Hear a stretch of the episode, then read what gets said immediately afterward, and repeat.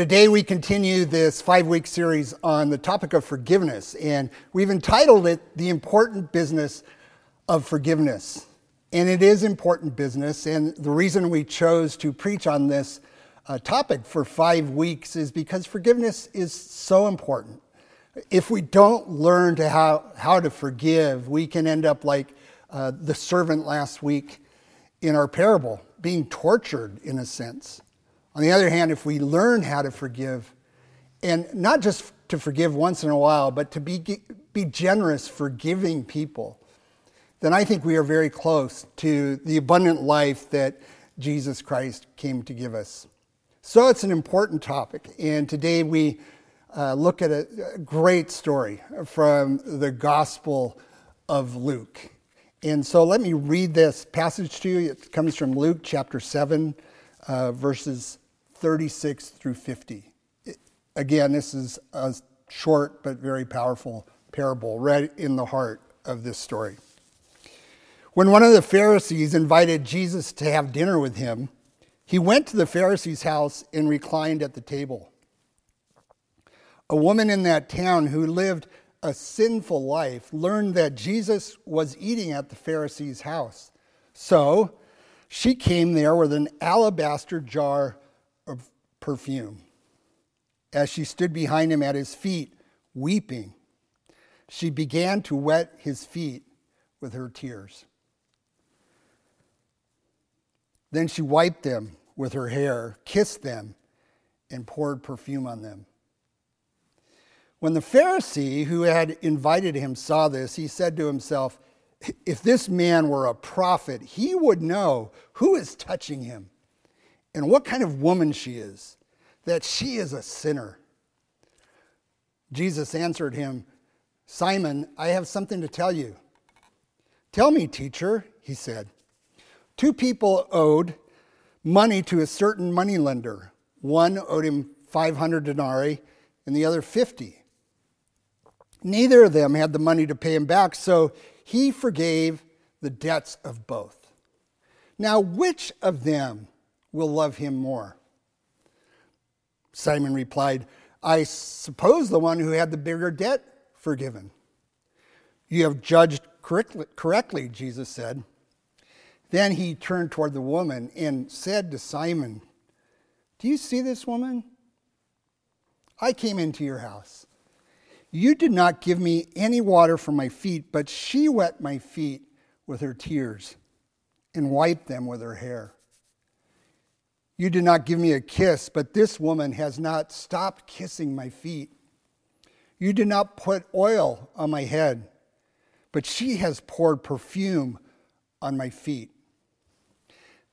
Therefore, I tell you, her many sins have been forgiven, as her great love has shown. But whoever has been forgiven little loves little. Then Jesus said to her, Your sins are forgiven. The other guests began to say among themselves, Who is this who even forgives sin?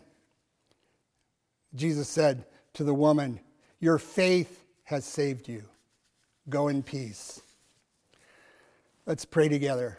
God, we pray that you would take this beautiful story, this passage of Scripture, this powerful story, and I pray that through it and through the meditations of my heart that you would speak to us a very clear word about this topic of forgiveness and the effect that it has on our lives every day, and especially in our relationship with you, in, in our relationship with ourselves and with others. And we pray these things in Christ's name. Amen. So we sometimes forget just how dramatic the Bible can be.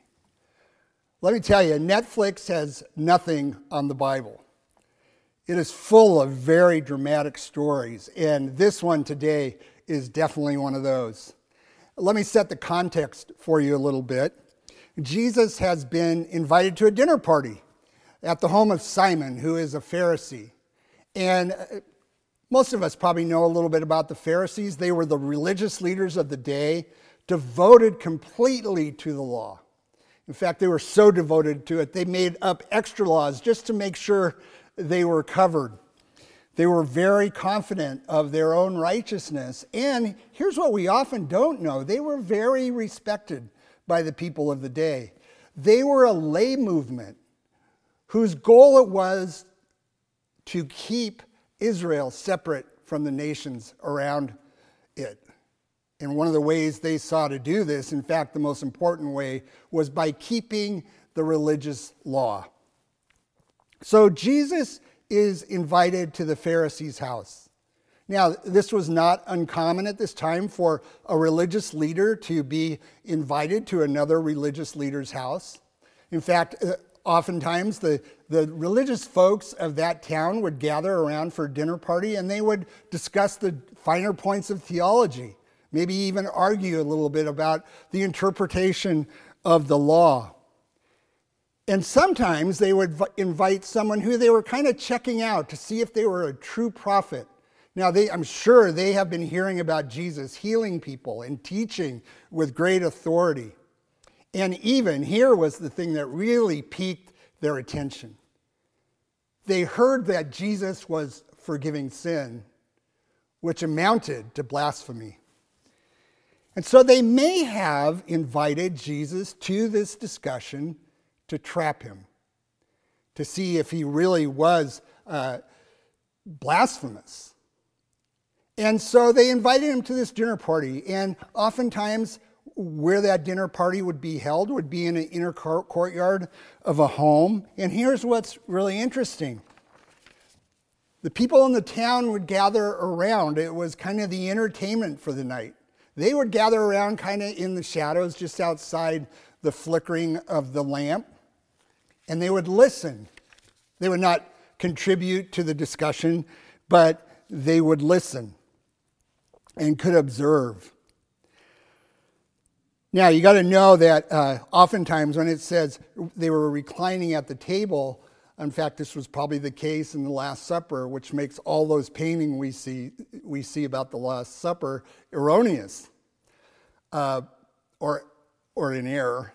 Uh, they would recline at the table. They would put their hand on their uh, or their left elbow and they'd sit with their legs out behind them and they would eat with their right hand. So, that's the scene. The religious leaders, the educated, the learned, the decent folk of the village at the table, a low table, and the people all around. Now, it's interesting that Jesus was not given the kind of respect usually given to rabbis or even ordinary guests. And this is a hint to us that Simon's intentions were probably to trap him. They were probably a bit cynical. And so Jesus was not given the normal courtesies that were offered a guest or certainly a religious leader uh, in the Middle East. Water for the feet to wash off the dust, a kiss of greeting, and some sort of oil for refreshment on the head. Simon did none of these three basic hospitality uh, gestures for Jesus. So perhaps the dinner had begun, perhaps the discussion had started, and here is where the drama begins. Really dramatic.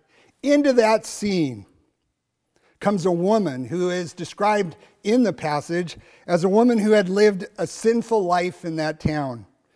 Now, when a woman is described in such a way in the New Testament, it almost always means that she was promiscuous or uh, a prostitute. Everyone in town, which probably was a small town, knew her. And she was exactly the type of sinner, the type of person that the Pharisees, these upright, righteous people, would have nothing to do with.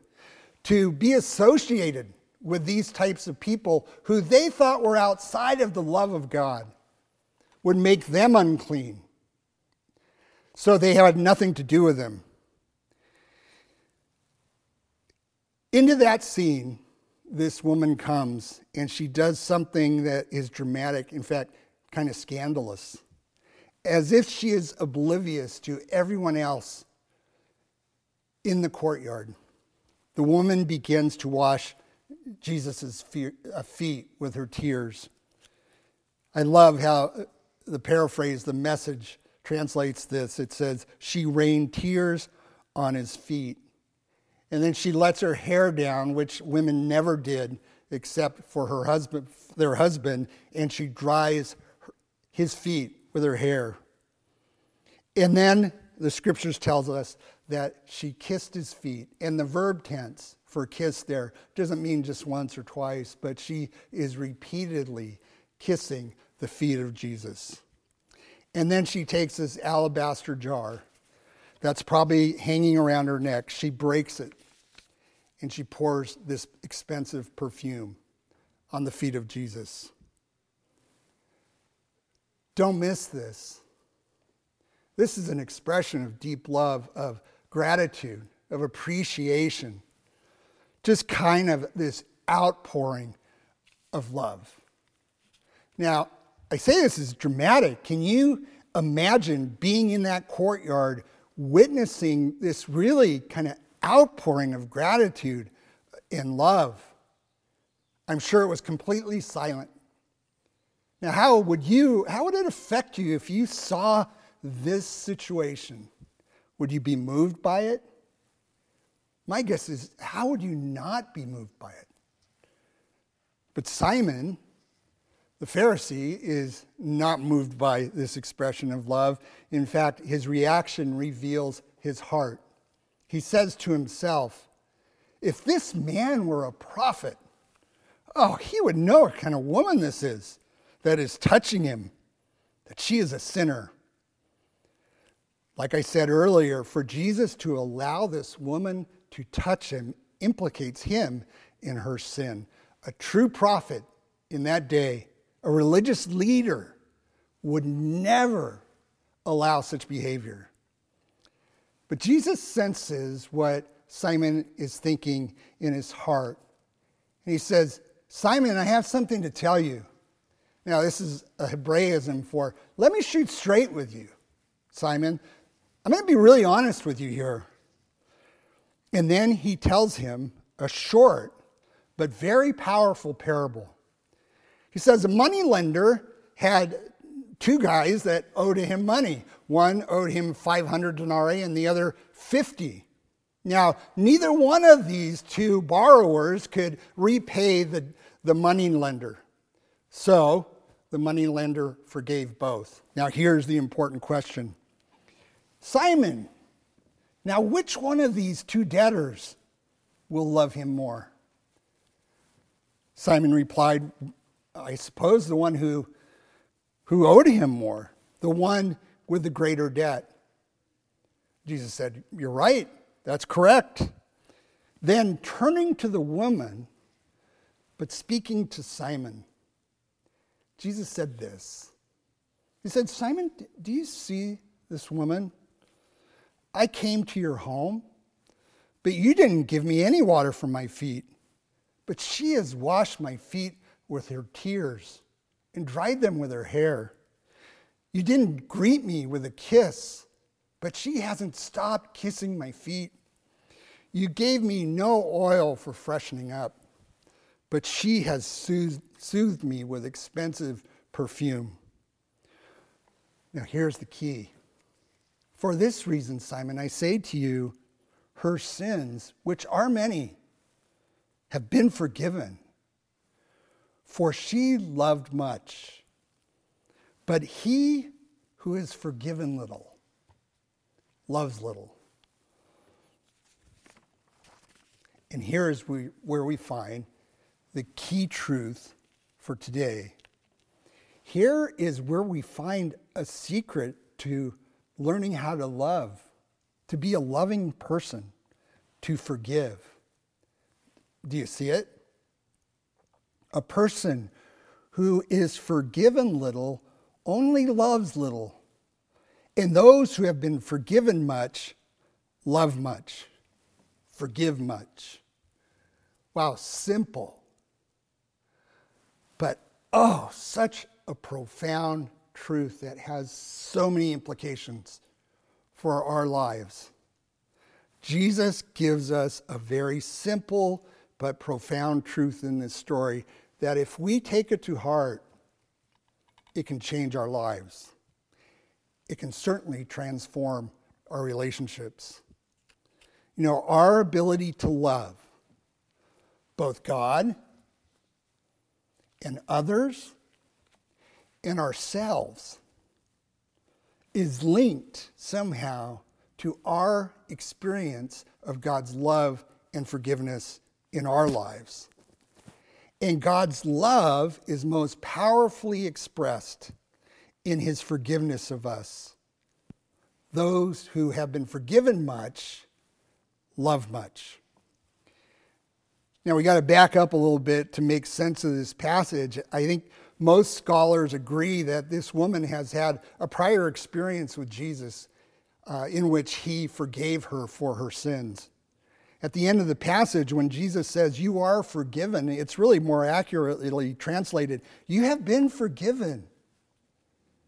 Now realize this, indicating that perhaps the woman had been forgiven uh, the day before or days before. So these tears definitely are not tears of shame or sorrow. They are tears of gratitude for a person who believed probably most of her life that she was out of the realm of the reach of God's love. All of a sudden, she is experiencing the love of God. She has experienced the power of forgiveness, the power of God's love in her life. She's been given a new slate brand new, clean slate, a new beginning. For years, this woman thought that she was out of, outside of the reach of God's love, that, that God even was an enemy to her. And now she is experiencing God's redeeming love, his acceptance of her for the first time. A heart that was empty is now filled with God's love those who have been forgiven much love much. You know, I've, I've had the privilege of knowing some really gracious people. Do you know someone who's just a gracious, magnanimous person? A person who's just kind of big and lets the little slights, the little hurts of life just, just kind of roll off their back. They, they don't get rattled by those things. They are magnanimous. I don't know how else to say it. They're gracious. They, they also don't get too upset about the big hurts. Somehow they have compassion, somehow they have empathy, somehow they have understanding. They are forgiving people. And not just people who forgive once in a while, again, this distinction, but generous people who forgive and it's not that they're apathetic or they don't care or that they somehow minimize the offense that's been done against them. They just know how to forgive. And you know what I know about these people? They are people who know God's forgiveness and grace. They are people who know that a great debt has been paid on their behalf. The most loving people I have met are people like this woman, people who know their own indebtedness to God, their own sinfulness. They know they are broken, they're humble, but they also know very much that they are loved, which goes back to my definition that I gave you last week of the gospel, the good news. And if you don't remember everything else I say in this time that I'm with you, remember this. Here's the gospel. You're more broken or more sinful than you ever dared believe, but you are also most more loved than you could ever dare hope. Now, what's important about that is to realize that there is a penultimate and an ultimate statement here. The penultimate statement is that you are broken, and that is part of the good news because that is the truth. But you are more loved, and that's where you want to live. These people that I'm talking about, they know those two truths of the gospel. And it doesn't mean they don't like themselves or see themselves as worms.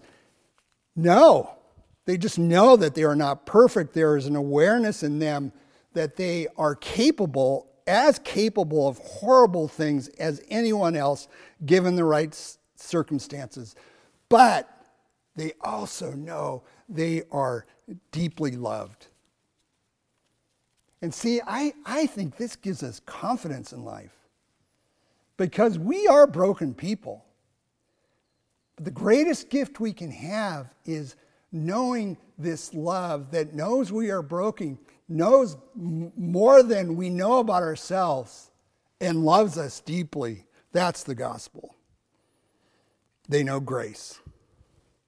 Now, let's get back to Simon to close this message today. There's some important truths here. You see, it's easy to read this parable and think that Simon is the little debt person. In fact, I think Simon thinks he's the little debt person and doesn't need any forgiveness because he's barely sinned at all. He has kept the law. He pays his taxes. He, he drives the speed limit. He's the little league coach. He's an upstanding person in the community. This, this is Simon. And he's divide, devoted his whole life to being righteous, of being careful not to do the, anything that breaks the religious law. He's kept his nose clean. In his own eyes and in the eyes of others, he, he is righteous. And Simon, I'm sure, sees himself this way. I think this is why Jesus tells him this parable. And as he first listens to this parable, he is probably thinking that he is the little debt person and he perceives himself as having little debt, especially, especially compared to this despicable woman. And he looks at people like her and probably says to himself, How come they can't be more like me? How come they can't be more righteous? And why can't they get their lives together? And see, this is the surprise of the parable. Remember last week I told you every parable has a surprise, and that surprise unlike, unlocks the meaning of the parable. Well, the surprise of this story is that Simon is as big a debtor as this woman. You see, God doesn't grade on a curve. And really, when you think about it, who is the one who has broken the greatest commandment to love the Lord your God with all your heart and soul and mind and love your neighbor as yourself? This is what Jesus does with the parables. At first, we hear them and they don't really shake us up, and then we sit with them for a moment, and bam, they hit us like a ton of bricks. See, what Jesus is really saying here is we are all big debt people. God doesn't grade on a curve. The ground is level at the foot of the cross. It's difficult to forgive unless you realize you have been forgiven. And somehow there is this link between realizing this truth and really letting the full effect of God's forgiveness into our lives. And there's a link between that and our ability to love, to let the gracious love of God flow through us. In conclusion, I want to ask you a couple questions. You want to become a more loving person? You want to have a greater capacity to forgive? This passage gives us a very simple but very profound truth.